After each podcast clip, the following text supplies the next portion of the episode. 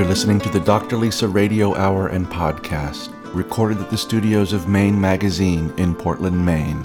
Summaries of all our past shows can be found at doctorlisa.org. Become a subscriber of Dr. Lisa Belisle on iTunes. See the Dr. Lisa website or Facebook page for details. Here are some highlights from this week's program. Uh, it became apparent to me that what my life was about was freedom and that I chose freedom over the pursuit of money or the pursuit of status or the pursuit of whatever. To me, living authentically and working from my heart, doing my work, and making a difference in the world in terms of bringing beauty forward was very important to me. And that's pretty much what's guided me through my life. Oh, some of my photography has been challenging. I have not simply done things that are benign and simple and comforting. I've always gotten a particular degree of pleasure out of using photography as a way to introduce subjects into the minds of my audience that they might not be comfortable with. The Dr. Lisa Radio Hour and Podcast is made possible with the support of the following generous sponsors Maine Magazine Mike LePage and Beth Franklin at Remax Heritage, Dr. John Herzog of Orthopedic Specialists in Falmouth, Maine, Booth, Maine, Tom Shepard of Shepard Financial, Apothecary by Design, and The Body Architect. This is Dr. Lisa Belisle, and you are listening to the Dr. Lisa Radio Hour and Podcast, show number 76 The Art of Living airing for the first time on February 24th, 2013. Does life truly imitate art? When we acknowledge the creativity of our spirits and seek to find beauty in the world around us, our lives are immeasurably enriched. Artist Abby Williams and attorney photographer Jack Montgomery help us explore the connection between wellness and living artfully. I became interested in the connection between art and wellness as part of the Dr. Lisa Radio Hour, although the process began long before that. As a runner, I've enjoyed getting up early and looking at the sunrise and seeing what beauty Maine has to offer. I've been an iPhone aficionado for quite a long time, as long as I can remember, and before that, even just a point and shoot camera carrier as I went out on my runs. And I've been posting pictures to Facebook and Tumblr and Twitter of my morning runs for several years now. I know that this is, enriches my life and just gives me the chance to look around me and understand that I live in a beautiful place, and this beauty is contributing to my own health and well being. Artist Abby Williams and photographer Jack Montgomery feel the same way. We hope that you'll enjoy our interviews with them today.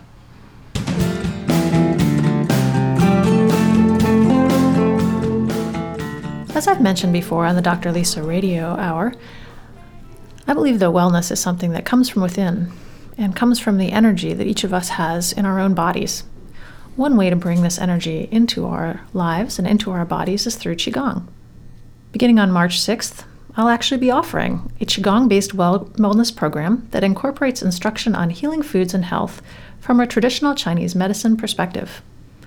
Called the Dragon's Way, this six week program is particularly helpful for people who would like to address life balance, excess weight, anxiety, digestive problems, stress, backaches, high blood pressure, migraines, and much more. For more information on our Qigong for Healing class, which begins on March 6th at the Body Architect, please call 207 774 2196.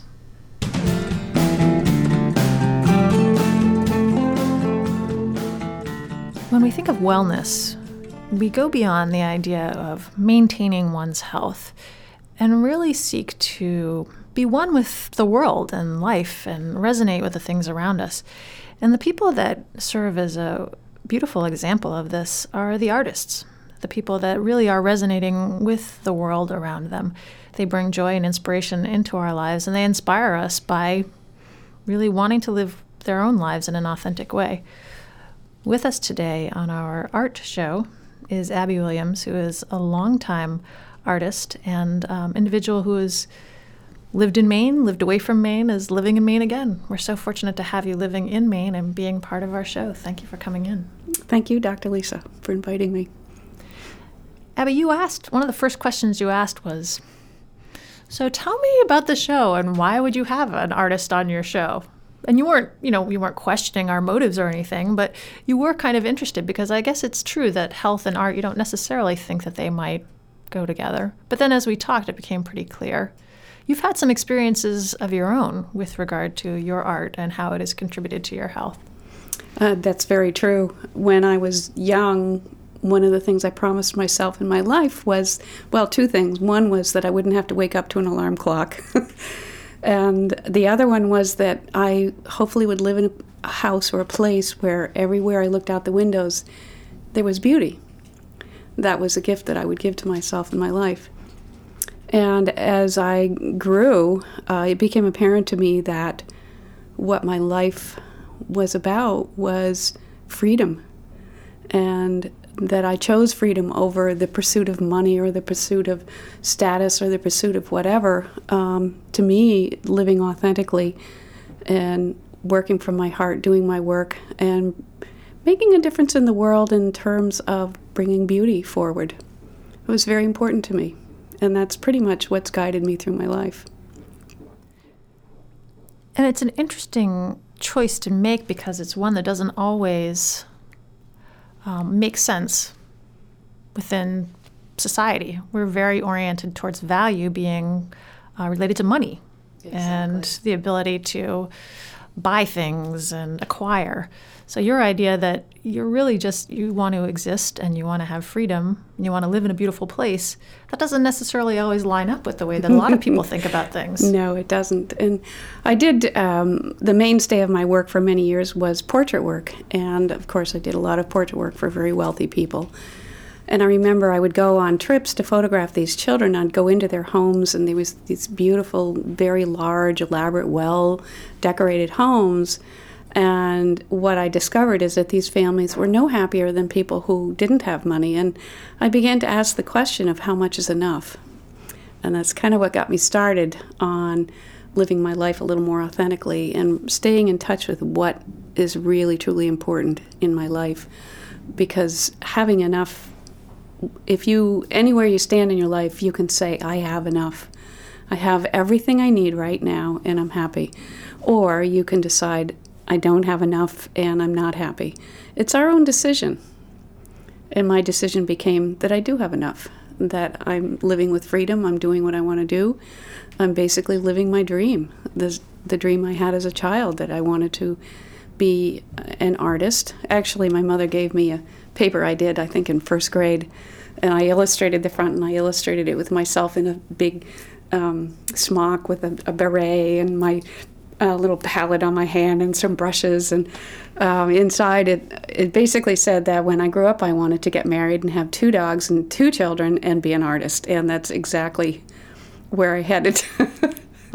so it's the self fulfilling prophecy then. Exactly, exactly. So I was very clear from a very young age what I wanted to do with my life. And I feel very lucky for that. Well, you also told me that you spent a lot of time um, getting feedback from teachers about your daydreaming habits and your um, not necessarily focusing on what the teachers would want you to focus on. But somehow you kept saying to yourself, that's okay, I'm okay, I'm going to keep doing this. What, why, how were you able to do that? And you know, that's a tough question to answer because I think it's just, I was always sort of this little loner wild child. And my poor mother, who was an academic, didn't have a clue how to raise an artistic child. so I was pretty much left to my own resources a lot of the time. And I did spend a lot of time in the woods. I was in love with horses, and I still am. Uh, so, you know, I was always down and dirty, grubby in the dirt, and doing things and playing in the water and stopping up the streams and playing with turtles. You know, I was just always doing very earthy kind of things. And uh, I think there was a, a, guiding light within me that just kept me on course for what I was I was headed to do, which was to be an artist. And somehow your mother provided the space. She did to make she that did. happen, and the encouragement. Um, my great uncle was a professional artist, and he used to come visit us. Uh, but he, of course, was an old man when I knew him. But I always was very intrigued with the fact that he would show up. We had a summer house in East Boothbay, and he would show up to visit, and he had a van, and on one of the windows in the back of the van, he had painted a grid. And apparently, as he got old and was unable to uh, manage the shores and so forth of Maine, he would drive his van in and position it so that this grid was over what he wanted to paint. And then he would sit in his van and he would paint what he saw through the window. And then, of course, bring it back to the house when he was done. But that was inspiring to me. And I still have some of his drawings. So you had somebody as a role model. I did. To an extent, anyway. Yes, I did. And my dad was very talented. But uh, when he became a young adult, his his ability was in drawing air, aircraft and cars and very technical kind of drawings. And so he was unable to find work uh, in that industry that would be enough to support a family. So he ended up in sales. But um, he he always said to me that children live out the dreams of their parents, and I feel like this always brings tears to me. I always feel like I lived out my dad's dream of being an artist, which made me feel really good. And what about your own children? Well, my own children are grown, and one of them is a mechanical engineer living in Vermont off the grid, and he designs wind turbines um, and he builds very fancy chicken coops and does gardening. Uh, makes slip covers. He does everything. He's very multi talented. My other son um, has always been my teacher because he lives outside of any box that I can recognize. And he's living in Lexington, Kentucky now with his wife and just lives a completely different lifestyle from anything I could ever imagine. And he's happy. And that, of course, every mother knows that's all you want for your children is for them to be happy and do what their life work is that they want to do. And he's doing it. So, in terms of producing another artist, no, I never did. Um, but what was interesting, I should back up a little bit. When I first started working as a professional artist, just prior to that, I was very fortunate to have a mentor who was a professional artist, and she took me under her wing. And I went over probably one day a week, and she would set up something for me to paint, and I would paint, and she would work with me. Um, it was such a gift to have her in my corner. And she was an illustrator as well, and she used to use my children as models for some of her work. And that's basically how I got to know her because she had a grandson that lived with her. And her grandson and my son were about the same age. And so they played together, and through that, I got to know this woman, and she was a real guiding light. She still is in a lot of ways. I have a picture of her in my bookcase, and when I'm feeling down about a piece I'm doing, I look at her, and if she looks like she's smiling, then I figure I'm on the right track. If she looks like she's not smiling, then I regroup a little bit. But she's still there to kind of guide me, and it's it's been wonderful to have her, have had her in my life. Here on the Dr. Lisa Radio Hour and podcast, we've long recognized the link between health and wealth. Here to speak more on the topic is Tom Shepard of Shepard Financial. A picture is worth a thousand words, or so I'm told. If you've ever only heard what we have to say on the radio show, then you're missing how our view of money is shaped and communicated by art there is so much wisdom locked up in the icons and symbols of the past, and we believe that many of them need to be recast to uncover their meanings. For over a year, we've been the beneficiary of the artistic talents of Belinda Thomas at the Brand Company in Portland. Our website and Facebook images help us tell a story that is often too difficult or too emotional to get across in words. Please take a moment to browse our website at www.shepardfinancialmaine.com, or find us and like us on Facebook. And most importantly, be on the lookout for our traveling show, The Art of Money. Securities offered through LPL Financial, member FINRA SIPC. Investment advice offered through Flagship Harbor Advisors, a registered investment advisor. Flagship Harbor Advisors and Shepard Financial are separate entities from LPL Financial. There was a time when the apothecary was a place where you could get safe, reliable medicines, carefully prepared by experienced professionals, coupled with care and attention focused on you and your unique health concerns. Apothecary by Design is built around the forgotten notion that you don't just need your prescriptions filled, you need attention, advice, and individualized care. Visit their website, apothecarybydesign.com, or drop by the store at 84 Marginal Way in Portland and experience pharmacy care the way it was meant to be. So far, you've talked about um, the good times and the support that you've had and the inspiration.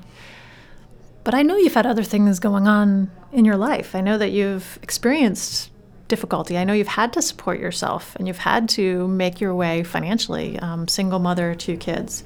Yeah. I think you you were telling me a story about a turning point that happened um, when you were kind of thinking about where you were going to go next in your life. Yeah, it was. Um, I got divorced in 1979, and my children's father basically walked out of our life and left me having to deal with two kids that were seven and 11 at the time, and I didn't have a clue how I was going to support myself. Uh, but I did know, I knew profoundly that at that point in my life, I would take some path. And if I didn't take my path towards art, I'd take it someplace else. So if I was going to become an artist, um, a professional artist, that, that was the time I'd have to do it. So I did. And I started doing, I did illustration, I did portraits, I did drawings, I did ad layups, I did anything I could artistically. And I think the thing that you're referring to was I was in a place in my life where I was feeling kind of sorry for myself because I was left holding the bag and I had two children to support and so on and so forth. Anyway, um, Dr. Bernie Siegel, I can say that. Dr. Bernie Siegel, um, I had read his book, Love, Medicine, and Miracles, and then found out that he was coming to Portland to speak. So I was very intrigued and decided to go to this lecture. There was, oh, I'd say 1,500 people at this lecture and he strode into the room. He shaves his head so that he can relate to his cancer patients. His energy is just tremendous, and he walks in and he just starts talking, and the place just went silent. And he talked for a while, and then he put it to the audience. He said, Who in this room is doing with your life exactly what you want to do? And I did not raise my hand. About a third of the people did. And he stood there and he kind of looked around and then he said, I want you to know, you people who didn't raise your hands, that you're potential cancer patients. I sat there and I went gulp and realized that I needed to do a little rethinking about what was going on in my life. And so instead of sitting there and feeling sorry for myself about being left holding the bag and having two children to support and trying to get my artwork off the ground and no money and so on and so forth, I started to rethink the way I was doing my life and realized that this was my choice, that I was given a gift to raise my boys the way I wanted to raise them, and that I was able to pursue my artwork. And I had this wonderful mentor in my life that was helping me, and how lucky could I get? It was a real turning of events for me. And it wasn't long after that that my mentor was working for a company in Chicago that was producing product for the collectibles industry. They're kind of like Hummels and art plates, that kind of thing. And she invited me to meet her boss and to bring my work, and I did. And he liked what I was doing and invited me to participate with their company making artwork for um, product. And he handed me a check and he said, Think about it. And he said, If you want to work with us, sign the check and book yourself a trip to Chicago. So, me being no fool, with two boys to, to support, uh, took this this on, uh, and I went to Chicago, and I felt like Cinderella at the ball. They wined and dined me, and I started working with them. We did all kinds of projects, and it meant a regular income so that I didn't have to worry with uh, my kids. And it unfortunately did take me away from them periodically. my brother lived just a hop and a skip up the road, so he was able to help me out with the kids when I was gone. But it was quite an adventure, and I did. I traveled quite a lot. I went to Italy one time and toured th- the uh, ceramic factories in northern Italy to see about importing product. And then he sent me to Japan one time. We were doing figurines, and I went to Japan to work with the sculptors there because they would work from my drawings. And I um, worked with them. It was very interesting because they were I didn't speak Japanese, they didn't speak English, but there were certain words that were sort of universal, like a skosh, which means a little bit. They use the same word. But I had to be careful with words if you talked about a tummy or a fanny or something like that. They had no idea what you were talking about. Um, so, and that went on for almost 20 years. I worked with them. It was a pretty good deal. And then it just slowly wound down. It was obviously time to do something else. So, um, almost simultaneously to that, I started thinking about wanting to really paint for myself. And I had also been single for like 12 years, I guess, and decided that I was ready to have a partner in my life. And I started speaking with friends and saying, if you know somebody that you like, you know, feel free to give them my phone number. So, in the meantime, I decided my kids were grown and leaving the nest, that it was time for me to bug out of Maine and see what I was made of. And of course, Taos Santa Fe area is a big art mecca. So I decided that's where I would go. I would go there and find a place to rent and spend the winter and paint and, and see what it was all about. So I booked a trip in April to go out in July. And in June, I met this man who turned out to be my husband.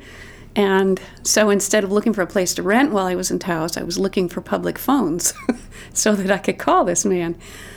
Well, it turned out a year later we ended up getting married, and he was on the tail end of Digital Equipment Corporation was going downhill at the time.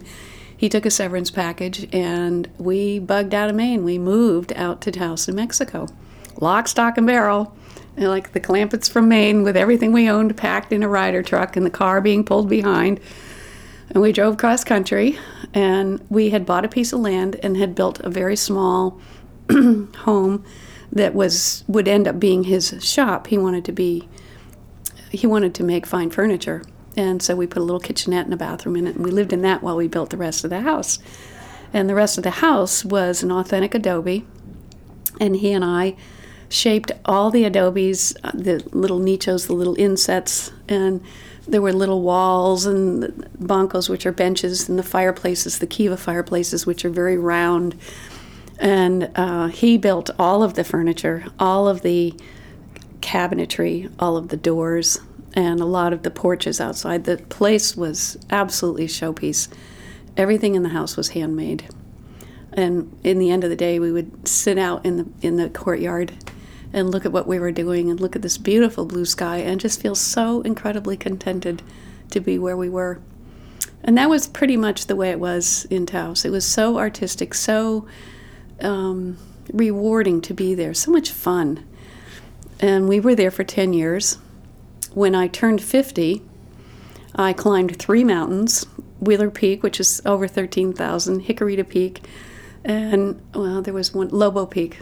And very proud of myself for doing it. And then I also decided at that point I wanted to get a horse again. And so I ended up buying a horse um, who was just wonderful, is still. I still have him. I moved him to Maine when we moved back.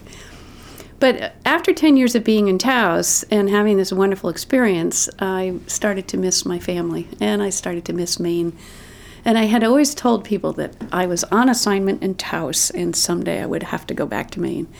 Well, the time was coming. And we decided, okay, we would move back to Maine. And our house sold in like three days. It barely was even on the market. And the people that bought it wanted all of our furniture. So we didn't really have to move very much back, but we did move back. And that was about 10 years, well, nine years ago. Uh, the move back to Maine was very difficult for me. I mean, it is home, it's always been home. But I had never been involved in the, um, the painting art market in Maine. And so moving back here, it was like starting all over again. It was very hard, and it's a very different market from out west, very different. And in the meantime, painting out west with all the light and the color and the sun and everything is just so brilliant out there. Moving to Maine, which, as you know, is is very overcast and gray and very subtle colors and so forth. It was it was a hard transition for me, and then I finally decided that what I my challenge was was to find the color in Maine. And so this has been a slow process, but there was a point not too long ago where I realized I'm in a fog. I don't know what to paint. I don't know how to paint Maine. I'm just in a fog. And of course, the light bulb went on, and I said, I'll paint fog. so I did a whole fog series, and I went around to different places. And through painting fog, I realized how much color there really is. And fog isn't always just one color, it's many, many, many colors. It depends on how thick it is, depends on whether it's a cloudy day or a sunny day or what time of year it is that fog takes on very different colors. Well, about that same time, I was invited to go to Monhegan with a group of gals from the area, and we rented a house for two weeks and we stayed on Monhegan and painted and had an absolute wonderful time. And I painted out every single day and what I discovered there was that I could paint Maine. It was it was there. It was right in front of me. I just had to paint it. And it was a big discovery for me because prior to that I was just feeling so kind of floundery, sort of lost. How do I paint Maine? And it, it came to me on Monhegan.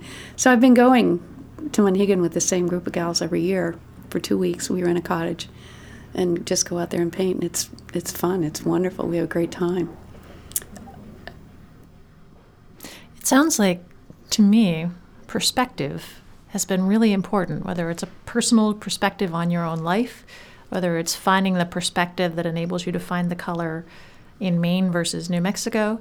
It really sounds to me like you've had to keep shifting back and forth to try to um, evolve the way that you look at things. Well, I think that's that's one of the wonderful things about being an artist, at least for me, is that you're always, always, always taking a look you're taking a look at your life, you're taking a look at what's around you, you're taking a look at where you're headed, your friends, your family, your home. You're, you're always looking at things. And in a sense, it's an introspective way of living. It has been for me. Um, I've always been aware that opportunity is out there everywhere. It's just whether you're willing to pick up on it or not and to be open to uh, taking up an opportunity, making choices, being in a place of choice about where you're heading, what you're doing, what you're going to paint. And one of the things that I had to come to grips with was that I couldn't paint Maine the way most people paint. I'm not a tourist painter at all. I've never been that way. Uh, I've done, as I said earlier, uh, portrait work was one of the avenues that I that supported me throughout most of the time that I was bringing up my boys. And realizing that portraits related also not necessarily only to people, but it related to a place. A place has a character, and that character is what I try to paint. For a while, I did a lot of narrative kind of paintings and was fun, but now I'm in a place where I realize that this uh, character of Maine, like I said, with the fog, I'm so, I know Maine, I know the character of Maine. It's just a case of figuring out how to put that character into a painting of mine so that I'm portraying the character of Maine from my viewpoint. And fairly, probably within the last year, that's really come together for me. And I'm on a path now that I'm very happy with, along with um, having been asked to join my gallery in Kennebunk, which has been a real boost for me as well. It's been a wonderful gallery to deal with. Tell me about that. I actually I know which gallery you belong to and I'm friends with the gallery owner and I've always had a very good sense about this individual and his actually both gallery owners, mm-hmm. the husband and wife. But tell me what your experience has been. Well, it was out of the blue. I got a, um, a I think it was an email from Amy, who is the manager, would I be interested in showing with them? And so, being a skeptical artist, because I've dealt with many galleries, of course, I looked them up, went online, and I asked around because I uh, knew a couple of the artists that they were representing, and they all said, "Oh, it's wonderful. It's, they're wonderful to deal with." And so I emailed Amy back and I said I would be very interested. Can I come talk?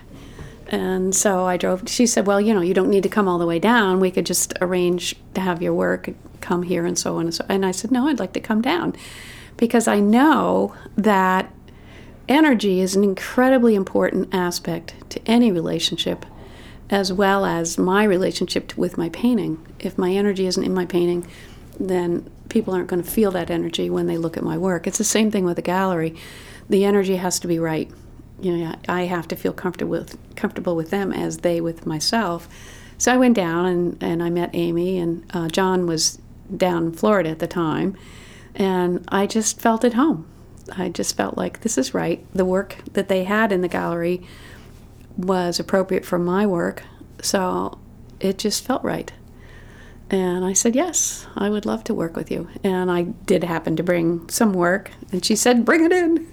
So I left, I don't know, eight or 10 paintings with them, and, and uh, it's worked very well for me. I've had a wonderful experience with them. John Spain, who owns the gallery, is a heck of a guy to deal with. He's just like a tiger. You know, he's he's so full of life and so full of enthusiasm. Uh, he's done a great deal to promote me, and it's the kind of gallery that I've only had one other experience like this gallery, and it also was like that. They did work as a as a partnership with me to promote my work and get my work into the community, and just make it work. And it does. It's been wonderful. I had never thought about that fact that as an artist, you are very, it tends to be a very individual, very introspective, um, some would say solitary um, kind of pursuit. But in order to actually get your work out, if that's, if you need to have, I think, the community around you and people who champion what you do. Oh, exactly. And w- one of the decisions I had to make was I do know how to market myself, but do I want to market myself or do I want to paint? It's very hard to do both. And um, for me, having a, a, gallery, let them do all that work. Let them do the marketing. Let them have the show space. Just leave me alone. Let me paint. Let me create. Let me grow, uh, experiment, and get outside of my box. And yes, my my best work is done when I am alone as my husband says, he can always tell when I'm having a good time because the stereo is blaring and, and I'm up there painting away. And it's true. Uh, it, it's very, uh, for me, painting is a very emotional experience, very energetic experience. It's not something that I can just go up and say, okay, now I'm going to paint. I have to set the scene for myself and gear myself up and get into it slowly and allow myself the space to be where I need to be to get to where I want to go. And it, it is a process. Uh, sometimes I don't, I go up in the studio at nine o'clock and I don't actually get to painting until two in the afternoon because it's about just being in the space and, and being with that energy and, and doing whatever I need to do to be there. Sometimes I start in painting right away. Sometimes I don't paint at all but I need to allow myself that space um, to do as I please rather than, as I always used to joke, there was an ad for um, a donut company and it would show the man getting up in the morning and he would trudge to work. I gotta go make the donuts. And I used to think of myself that way I've gotta go make the paintings. But I, that doesn't work for me. I, I'm not a production painter, I'm an idea painter.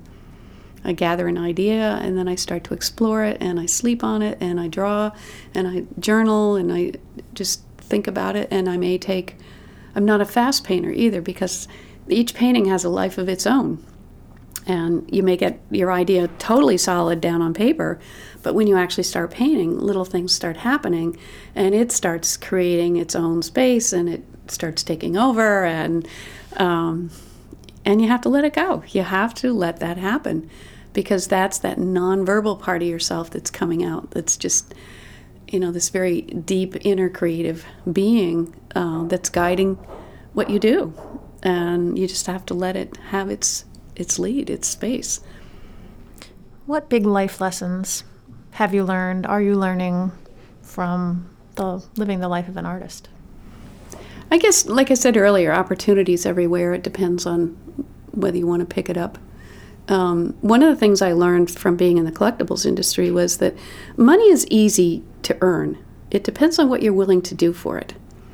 And I realized at a very early age that there were a lot of things I was not willing to do to make money. I would rather make just enough and live the way I want to live. That's that freedom thing for me.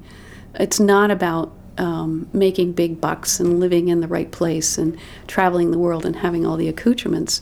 It's about being being free and being authentic and being peaceful. For me, those are the biggies, the ones that are worth pursuing.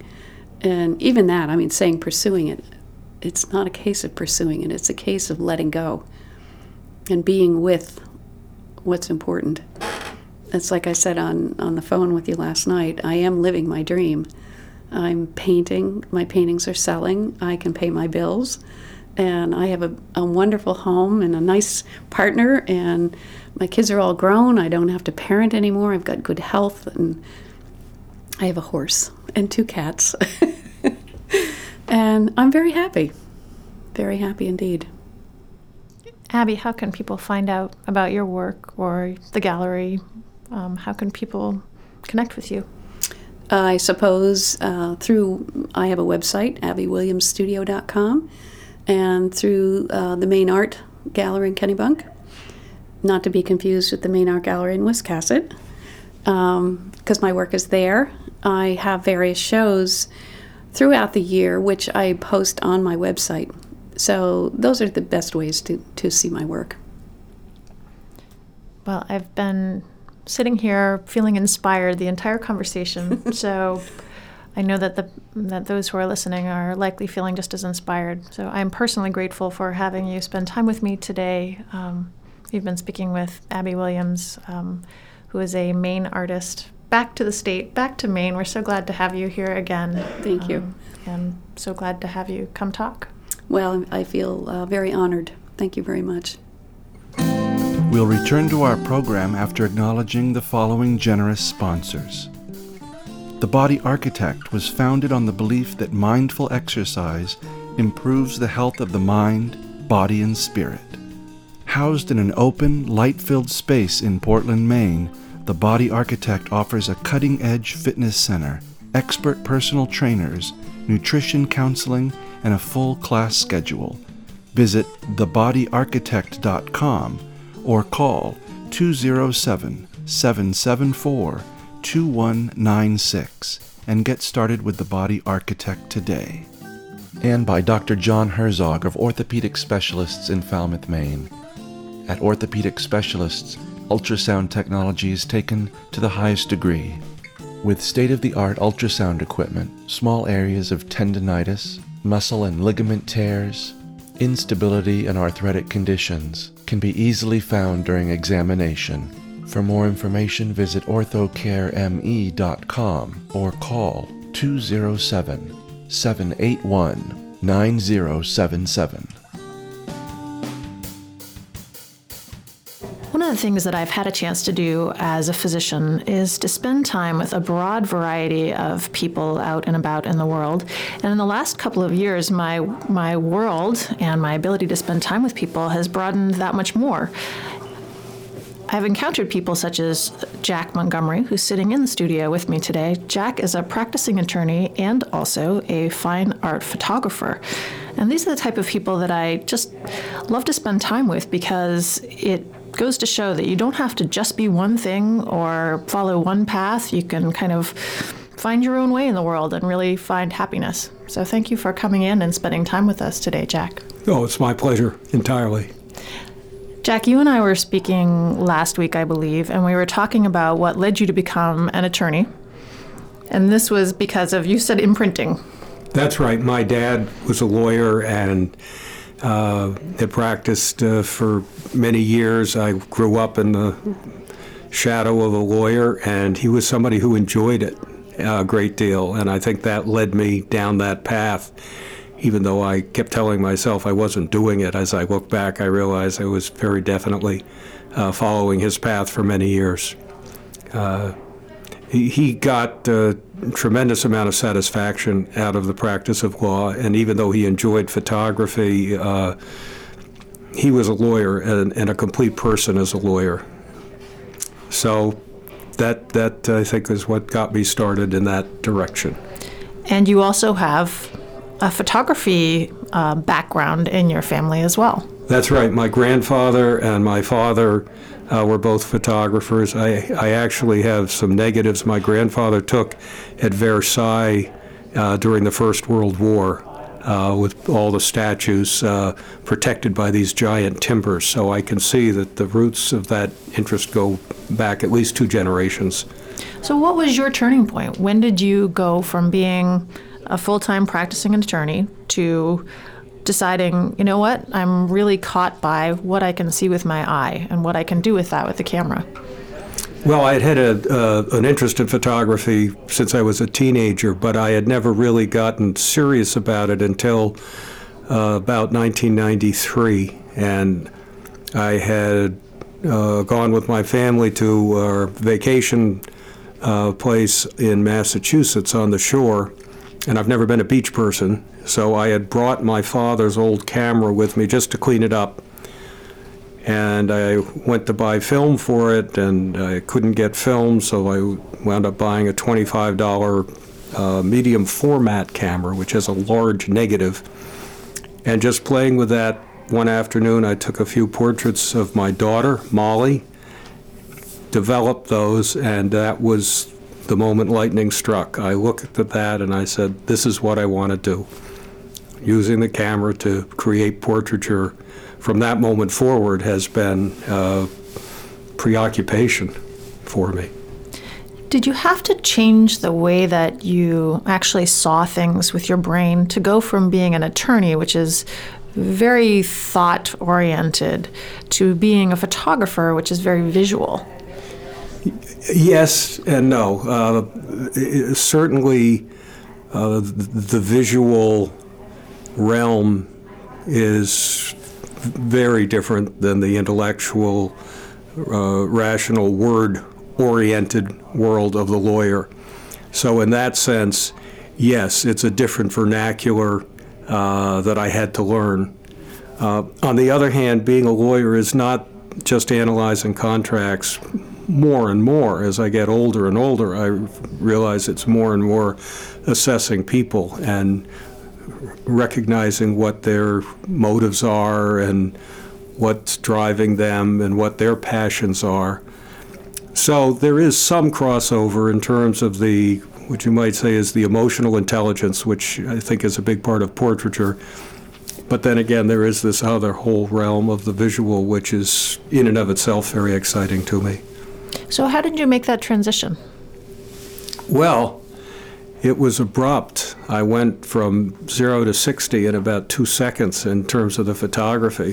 From that moment forward, I was initially buying equipment, learning, taking courses, uh, constantly looking for new people to photograph.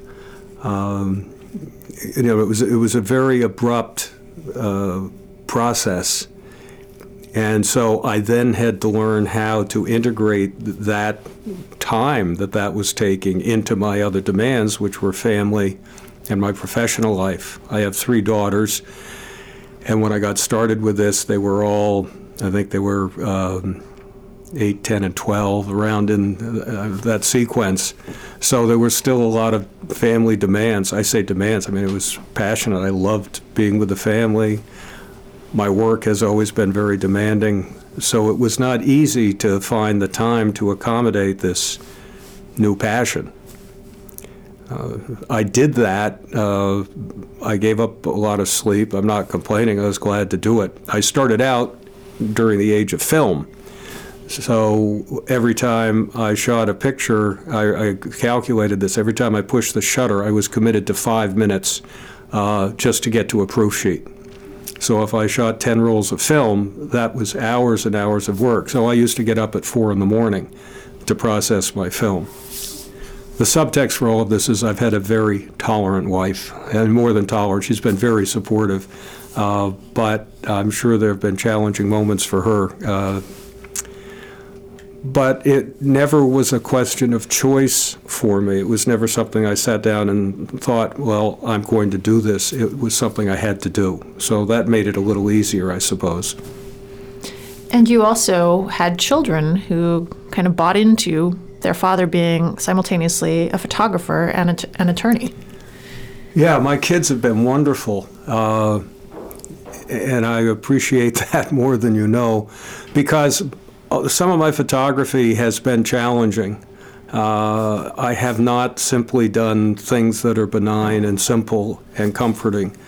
Uh, some of them are, and some of them aren't. And uh, I've always gotten a particular uh, degree of pleasure out of using photography as a way to introduce subjects into the minds of my audience that they might not be comfortable with.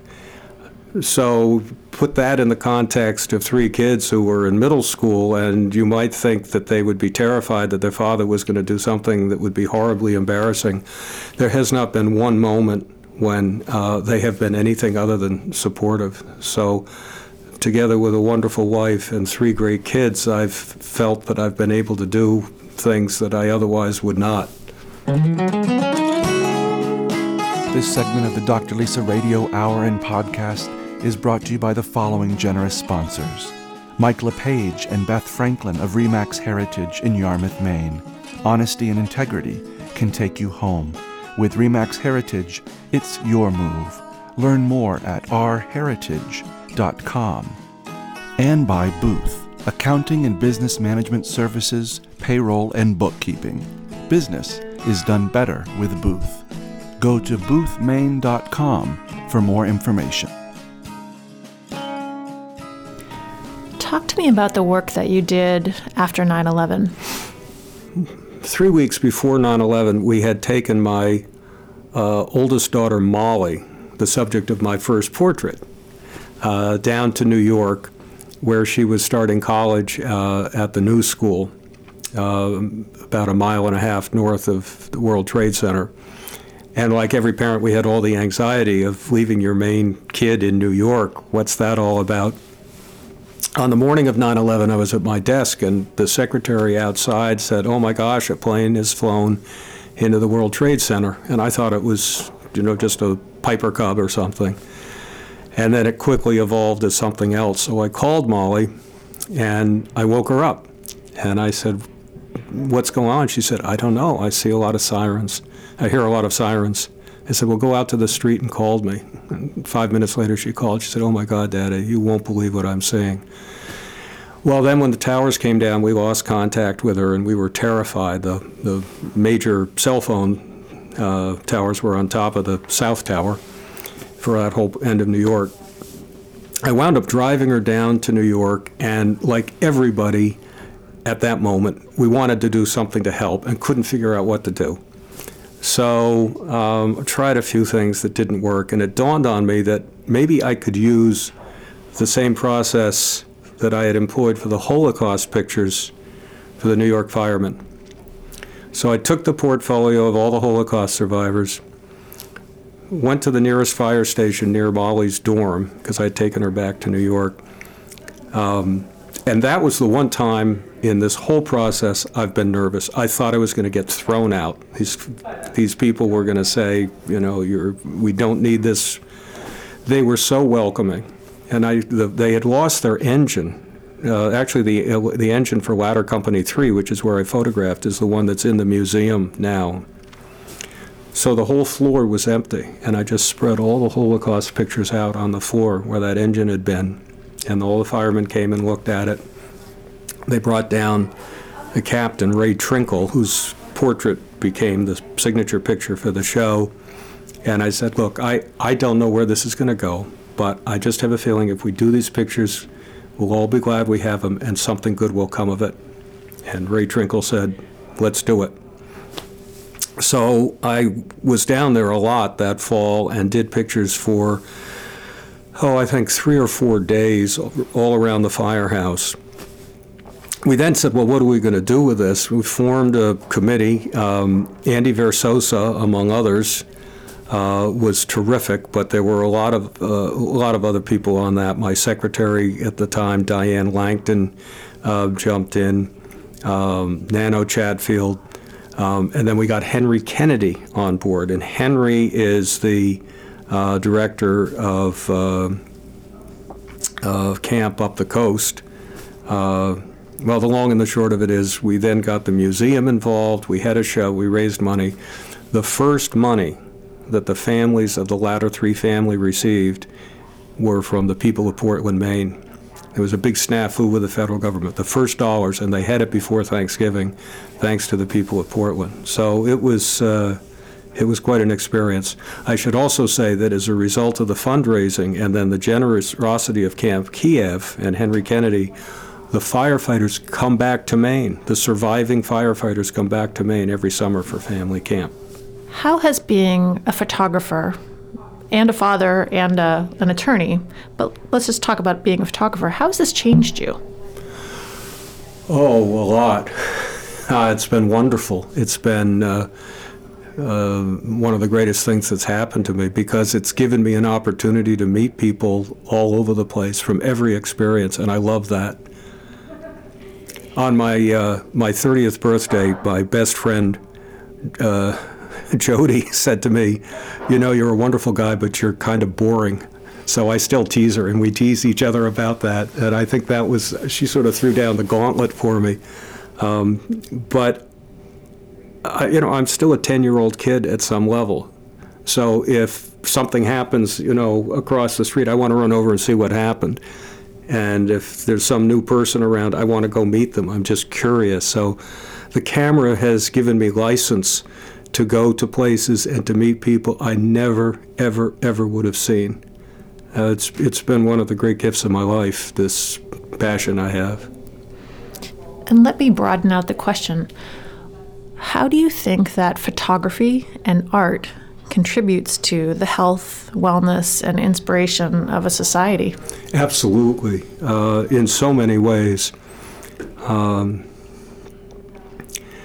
my my answer to that question is is focused on a start off narrowly, and maybe I can address it more broadly. But narrowly, for me, uh, I think art has a tremendous uh, capacity for reaching into people, uh, getting beyond certain filters uh, into their emotional center to get them to look at things they would not otherwise see. Have you encountered any challenges along the way? Oh, yeah, well, many. Uh, the first is reconciling my time commitment to this with my profession. That's always been a challenge. Um, you know, I run into people who are resistant from time to time. I have people who, uh, not often, but occasionally, who get angry with the photographs. Uh, which is always a fascinating moment, by the way. I've na- I used to get a little uptight, and now I'm fascinated because I realize that this photography, among its many other functions, can serve like a Rorschach test for people. It's, you know, particularly an ambiguous image. And some people will seize on that image with an interpretation that never occurred to me but they're sure that's what that picture means, and they're sometimes they get angry, sometimes they're defensive or sad, or it rekindles some experience in their life, uh, in their early life, in a very passionate way, and uh, you know it's fascinating. I, I I don't enjoy it when it happens, but that's the cost of doing what I do. It can't, you know, it can't be completely benign for me. If it's if it's too simple, uh, it just doesn't grab me. It doesn't wake me up. and what about the people who are part of your professional life? Have they always just easily accepted the fact that you're not only an attorney but also a photographer? Yes, everybody's been uh, either been very nice and supportive or just ignored it. I think when the 9 11 was happening. I think people were aware of that because it, it crossed a line of their own emotional interest. I mean, at that point, everybody was engaged. Um, no, I've never had one moment when uh, uh, my colleagues have in any way made me feel uh, reticent, uh, anything but supported. They've been great. Jack, you've done work in Maine Magazine. You've done profiles of profile pictures of Linda Greenlaw and also Angus King. So people who are listening can see your pictures in Maine Magazine with those articles. Um, where else can they find your work? Well, I'm uh, I have a website, jackmontgomeryphotography.com, which is now uh, showing a, a, small portion of what I do. I have not had a show in Maine in a while, uh, in about a year, uh, but I hope to have some up soon. I'm, there's a new publication coming out, a new book coming out, the Maine Art Now, uh, which Andy Verzosa and Edgar Beem are working on, and I have a number of photographs in that, including some of the gender pictures, uh, which are the core of what I'm doing, or a lot of what I'm doing right now. Um, but I, your question raises a very interesting point too, which is given the finite amount of time that I have to dedicate to this, if I have an hour, uh, do I spend it making more pictures or getting it out in the world? Promotion of one's artistic work is a hugely uh, time-consuming process, and I I've been bad. I should be doing it more. But if I have that extra hour and I have a subject to shoot, I'll always go and shoot. So uh, stay tuned. I hope that uh, there'll be a lot more that'll be more easily available very soon. Jack, you're a very busy man, and we're so appreciative that you've come in and spoken with us about what it's like to be a photographer and an attorney and a husband and father living here in the state of Maine. So, um, thank you so much for spending time with us. We've been speaking with Jack Montgomery. Thank you very much. My pleasure entirely. You have been listening to the Dr. Lisa Radio Hour and Podcast, show number 76 The Art of Living featuring artist Abby Williams and photographer Jack Montgomery. For more information on our guests, visit doctorlisa.org.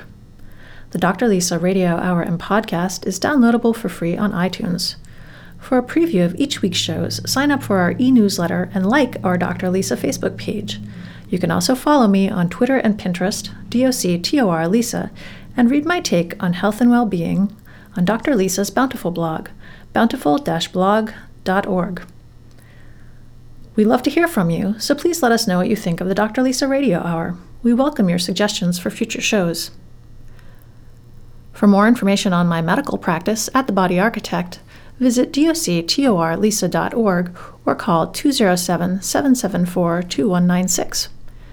They can tell you about our Qigong based healing program coming up beginning on March 6th and they can also tell you about our February 27th Rev Up Your Metabolism Wellness Talk. Please let our sponsors know that you have heard about them here. Apothecary by Design is offering a special event with Dr. Messina Wright and Katie Donahue of RX Skin Therapy on February 26, 2013. For more information on their event, visit www.apothecarybydesign.com. This is Dr. Lisa Belisle, hoping that you have enjoyed our art themed show. Thank you for allowing me to be a part of your day. May you have a bountiful life.